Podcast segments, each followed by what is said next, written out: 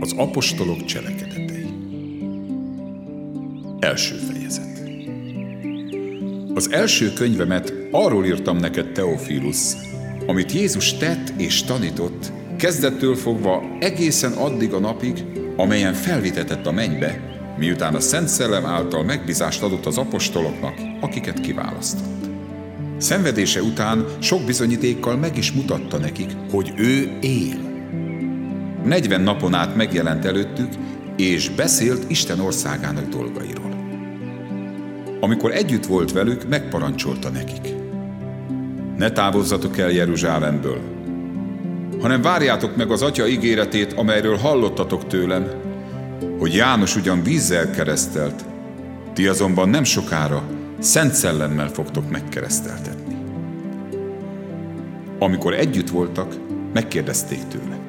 Uram, nem ebben az időben állított helyre újra a királyságot Izraelnek? Ő így válaszolt. Nem a ti dolgotok, hogy azokról az időkről és alkalmakról tudjatok, amiket az Atya a maga hatalmába helyezett. Amikor eljön hozzátok a Szent Szellem, kaptok erőt, és tanúim lesztek Jeruzsálemben, Júdeában, Szamáriában, sőt, a föld végső határáig. Miután ezt mondta, a szemük láttára felemeltetett, és felhő takarta el őt a szemeik elől. Amint távozása közben feszülten néztek az ég felé, két férfi állt meg mellettük fehér ruhában, és ezt mondták. Galileai férfiak, miért álltok itt az ég felé nézve? Jézus, aki felvitetett tőletek a mennybe, ugyanígy fog eljönni, ahogyan láttátok őt felmenni a mennybe. Ezután visszatértek Jeruzsálembe az olajfák hegyéről, amely Jeruzsálem közelében van, egy szombatnapi járóföldre.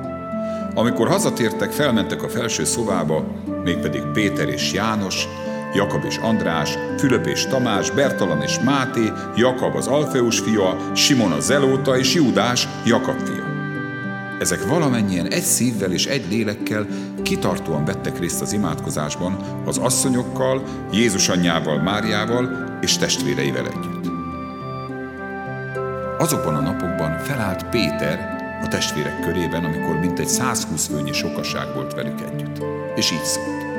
Atyám fiai, férfiak, be kellett teljesednie az írásból annak, amit előre megmondott a Szent Szellem Dávid szája által Júdásról, aki vezetője lett azoknak, akik elfogták Jézust. Közénk tartozott, és részt kapott ebből a szolgálatból. Júdás mezőt szerzett a gonosz tettének jutalmából. De fejjel lefelé lezuhant. Ketté szakadt derékban, és az egész belső része kifordult. Közismerté is vált ez Jeruzsálem lakói előtt, ezért nevezték el azt a mezőt a maguk nyelvén Akeldamának, azaz vérmezőnek. Így van megírva a Zsoltárok könyvében. Legyen a szállása pusztává, lakó ne legyen benne, hivatalát pedig más vegye át. Szükséges tehát, hogy azok közül a férfiak közül, akik egész idő alatt együtt voltak velünk, amíg közöttünk járt az Úr Jézus, még valaki tanulja legyen velünk együtt az ő feltámadásának. Ekkor felállítottak kettőt, Józsefet, más néven Barsabást, akinek mellékneve Justus volt, és Mátyást, és így imádkoztak.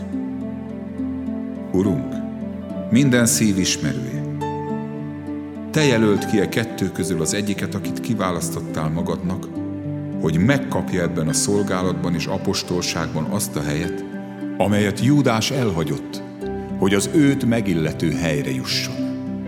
Ekkor sorsot vetettek rájuk, a sors Mátyásra esett, és a tizenegy apostol közé sorolták.